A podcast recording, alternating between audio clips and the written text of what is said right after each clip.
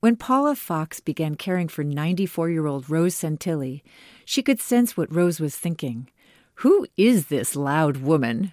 She used to ask, What is up with Paula? I had this wild and crazy personality. she's noisy, she's this and that. But eventually, Paula won her over. She called me her three C's. What's the three C's, Rose? Uh-huh. Compassion, care, caring, comfort, and comfort.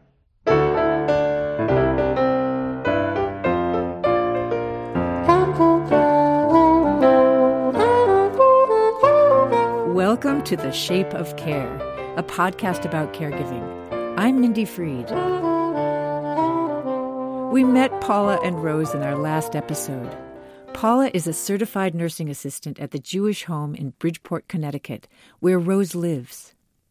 Certified nursing assistants, or CNAs, provide the most intimate care for nursing home residents. And Paula has an uncanny ability to make people feel at ease. Still, even she had a hard time getting Rose to do something as basic as taking a shower. Rose hated the showers at the Jewish home. I was uh, afraid. I was going to figure out ways not to give up on her and have her give up on herself. And it really was a challenge. And she got, she got me to take herself the anxiety, um, although it was still there every single time, when it was the shower was really over, she was delighted.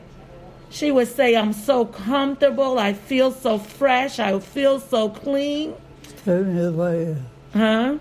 Stimulated. Stimulated. How do you feel now about taking showers? I dread it. You dread it, but we get them done. Yeah.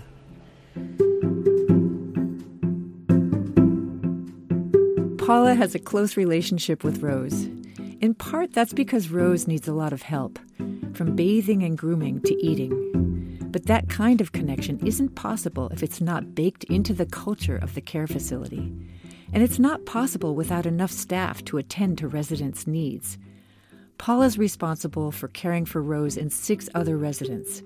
That may sound like a lot, but in her last job, she had to care for 40. At the Jewish home, Paula has the time to do the things that Rose likes best. And when I started curling her hair, and I would show her a picture, you know, like using a mirror, but instead I would use a picture so she can see herself. And she hated pictures, Mindy. But I would take the picture after grooming her and doing her nails and things like that and show her how much I was going to love her, giving her the things that she loved. Millions of people are now caring for loved ones. As we age, more of us will need care. Over the next 10 years, the number of people in the U.S. who need support is expected to double. This issue is personal for me. I was a caregiver for my father, who lived till he was four days shy of 98. Now that he's gone, I think about what will happen to me when I need care. Most of us would choose to be cared for in our own home. But what if we really needed to be in a facility or need to find a place for an aging parent? There's a lot to consider. Let's start with the cost. I'm blown away by how expensive it is to live in a nursing home. Let's say you're in Connecticut to share a room and a bathroom with someone you've probably never met before is $425 per day. It's like staying at the Ritz without the chocolate mint on the pillow and the jacuzzi in the bathroom. If you live in Mississippi, where the cost of living is a lot lower, the bill could still be up to $232 a day. How do people cover the cost of nursing home care? I asked the CEO of the Jewish Home, Andrew Banoff. About 80% of their residents are covered by Medicaid, that's the government health insurance program for people who have low incomes and people with disabilities. How does that work? It's the inverse of most everything in society. To qualify, you have to have nothing. Um, I think the the the current Connecticut reg is you're allowed to have total assets of less than eleven hundred dollars. So you will have had to have spent all of your assets doing other things. You've probably heard the phrase "spending down." That's what this is. You need to spend just about everything you have to be eligible for Medicaid coverage, which pays for most nursing home care. We've really backed um, working class people into a corner to having to impoverish themselves in order to get access to care through Medicaid. That's Ai-jen Poo. Ai-jen directs the National Domestic Workers Alliance, and she co directs Caring Across Generations, which advocates for comprehensive long term care policy. On top of that, we have all of these people in the middle who are not eligible for Medicaid and cannot afford to pay out of pocket for care we really don't have a plan as a country for how we're going to support this large and growing older population to live well, to live with dignity, to live in a way that is integrated with the rest of our culture and economic life in this country. And what about the quality of care in nursing homes? Most nursing homes, 70%, are operated by for profit entities. They typically have much lower staffing levels than nonprofit facilities, like the Jewish Home. That keeps labor costs down and increases profits. But studies show the result is often poorer care. And when residents aren't getting enough attention and quality care, there's an increase in the number of falls and pressure sores, and in some cases, mistreatment. If you have a loved one in an institutional setting, worrying about these kinds of things can keep you up at night. We experience these as personal issues, but they are actually policy issues. I called Senator Bob Casey, Democrat of Pennsylvania. He's the chair of the U.S. Senate Special Committee on Aging, and he's co sponsored a number of bills to address this crisis in long term care. One of the bills is the Nursing Home Improvement and Accountability Act of 2021. It would penalize nursing homes that report inflated staffing levels. They claim the number of staff is higher than it is. I've always been in the camp of saying uh, nursing homes have to be held to a higher standard than they often are.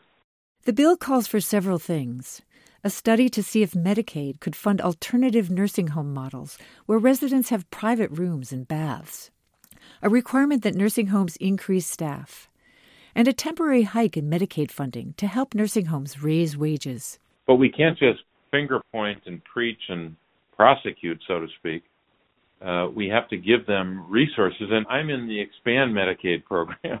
But it doesn't look like that will happen anytime soon. The bill is languishing in the Committee on Finance. Most Democrats support it, most Republicans don't. Once you get into the realm of this reform requires new funding, meaning Medicaid dollars, that's yep. where it becomes a one party exercise.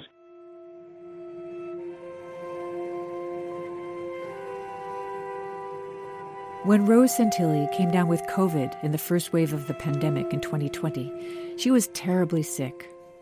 She managed to pull through, but her caregiver Paula says it takes Rose longer now to process her thoughts. Just having a simple conversation now is slow going and frustrating to her. Things like that makes her just like, oh, can can we just be done with this life already?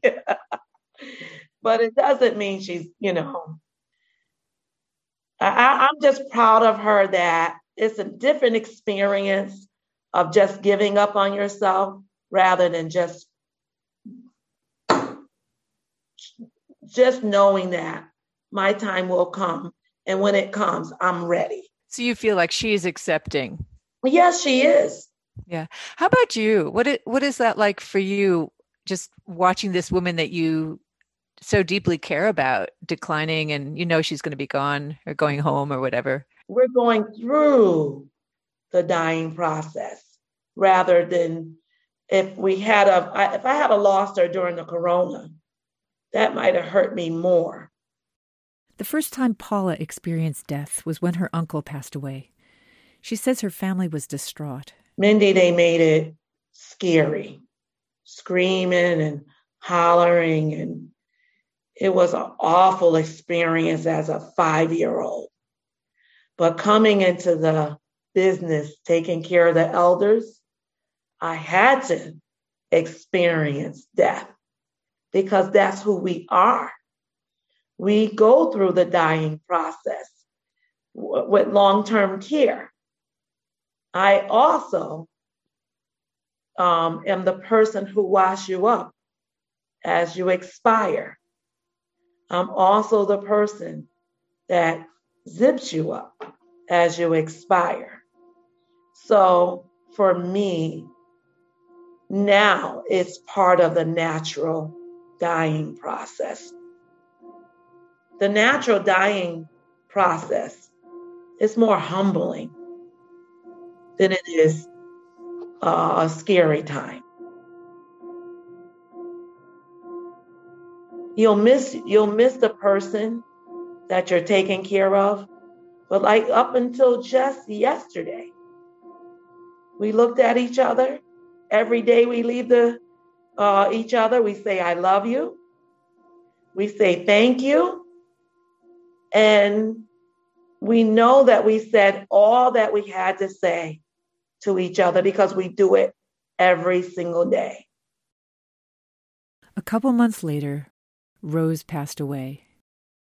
So I called Paula to find out what Rose's last days were like. Rose was very, very happy because she was just surrounded with everyone that she loved every single day. Her daughter, her son, her grandchildren, they all got to visit her it was just like visiting her in her living room um, and filling her life with stories, um, present and past, and mm. enjoying one another. Even though she lived at the Jewish home, Rose was Catholic. And Paula says Rose's son arranged for a priest he knew from college to come bless her. She wouldn't dare leave this earth without seeing Father Tom. Rose was always into fashion and looking good. Paula kept this in mind, even through the end. I made sure she was dialed up from head to toe.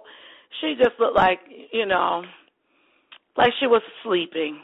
I would say to her, Rose, you don't have to be sick to go to heaven. You can just close your eyes. I've always said to her, how you doing today? Um, you know, we're here. We're just going to make you comfortable. Remember, you're never alone.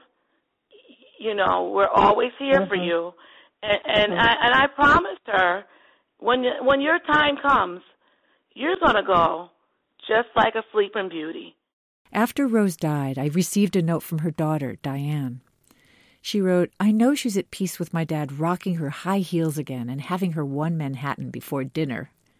Diane told me she's eternally grateful for Paula's loving care. I, I, just think she's remarkable. I don't have never known anybody like Paula, and I know I never will again know somebody like Paula. There's a term in the industry that sometimes I like and sometimes I don't, which is called a good death. That's Andrew Banoff again, the CEO of the Jewish Home. And when you're at that point and you're able to process it and talk about it and be ready for it, th- there can be a good death, right? You know, it's it's never a happy ending, no matter what, but you can have a good death if you're prepared and your family's prepared, and and sometimes it's okay. Andrew tells me a story about a resident named Dave Davies. He was 100 when I met him, and you would never know it. He was completely sharp as a tack, and um, other than a raspy voice from a from a throat cancer in his early 90s, he was pretty remarkable. Andrew and Dave became friends. Andrew even took him to a casino for his 104th birthday. We would, um, you know, joke with everybody, "How old do you think he is?" And people would usually say in, you know, 80s or maybe 90s, and and he would proudly say, "I'm 104." Dave was nearly 105 when he died. One day, you know, the staff knew I was very close with him, and they called me in my office and said, uh, "Dave is passing away. You may want to come over to say goodbye to him. He's non-responsive." So I came next to him and I held his hand and I was talking to him, and he was non-responsive, eyes closed, the whole thing. They were getting ready to call the doctor to pronounce him, and he opened his eyes and says, "Where have you been?" Dave, are you're kidding me? I haven't seen, and you know, with that raspy voice, I haven't seen you in a while. if you wanted to see me, you could call. You don't have to make believe you're dead. So you made a joke with him right there? Absolutely. and did he laugh? He did. The staff didn't laugh. They were ready to kill him.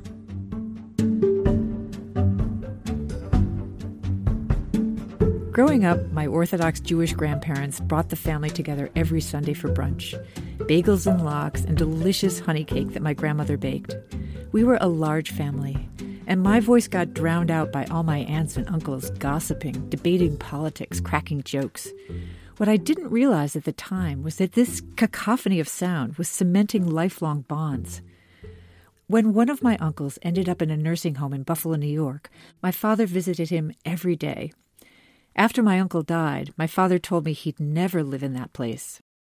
So when my dad was 96 and needed more intensive care, we honored his feelings. We found a high quality assisted living facility where he had his own Paula. Her name was Barbara and she called herself his protector. She was attentive and intuitively knew what he needed. We all deserve loving care when we need it, but it won't happen without increased resources for long term care, particularly through government programs like Medicaid and Medicare. And the resources won't come without political leadership and the will to create change. I asked Senator Bob Casey what it takes to convince members of Congress that these are critical issues. Does it mean you know, that they have to experience, you know, the problem with caregiving in this country through their own parents having problems. You know, what what do you think? Well, sometimes it does take a personal experience, uh, but often, as you know, and I think some people are in disbelief about this because they think that Washington has become so detached and cynical. But but uh, constituents bring these issues to our attention all the time. That that has an impact, I think, on, on members in in both parties in both houses. This resonates with my own experience when I worked on childcare issues for a Massachusetts senator. That's where I discovered that despite the importance of care work, the people providing that care earn low wages, which leads to high turnover, which affects the quality of care provided. I learned that it takes a movement to create change. And that's what's needed when it comes to long term care, too, according to Alex Spanko. He's with the Greenhouse Project, which supports alternatives to traditional nursing home care. If people rise up and say, There's no way I'm going to a nursing home ever, and they put pressure on the industry and pressure on lawmakers to change, then there might be something there. I think Alex is onto something. As we consider the future for ourselves and our loved ones, what kind of care system do we want?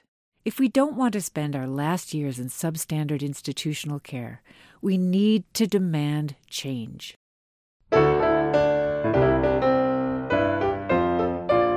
This is the final episode for this season of The Shape of Care. I'm hoping to be back with some bonus episodes. In the meantime, you can have a voice in what's going on. As we heard a few minutes ago, it will take political action to improve the caregiving industry. Your voice really does matter. I've seen it happen. So take a minute to learn more about legislation we've talked about in this episode. And check out our show notes for some of the exciting advocacy efforts to create a better, more responsive care system. Consider ways you can get involved. It's all on the website, theshapeofcare.org. I'd love to hear what you make of this series. Or if you'd like to get involved, let's talk. Our phone number is 617 971 8622. That's 617 971 8622. Or email us at contact at theshapeofcare.org. That's contact at theshapeofcare.org. You can discover more about our show, connect with us on Facebook, Twitter, and Instagram at The Shape of Care. And when you go on our website, you can find out more about the people we've interviewed for each episode, and you'll see lots of caregiving resources. Again, it's at theshapeofcare.org. This project has been a labor of love with the support of friends and family. If you like what you're hearing, please support The Shape of Care financially at theshapeofcare.org slash donate. You can either make a one-time donation or you can become a monthly patron of the show. The Shape of Care is produced at Whiskey Lane Productions in West Roxbury, Massachusetts. Our mix engineer is James Donahue. Special thanks to podcast advisor Lisa Mullins and editorial consultant Jennifer Gorin. Thanks to Frankie Gonzalez Navarro for assisting with sound and music. Thanks also to Leo Martinez for work on our website and to Isabel Hibbert for technical support. Our theme music is Breakout, written by Josh Rosen, which he performs on piano with Stan Strickland on sax and percussion. Other music in this episode is by Blue Dot Sessions. I'm your host and the creator of this podcast, Mindy Freed.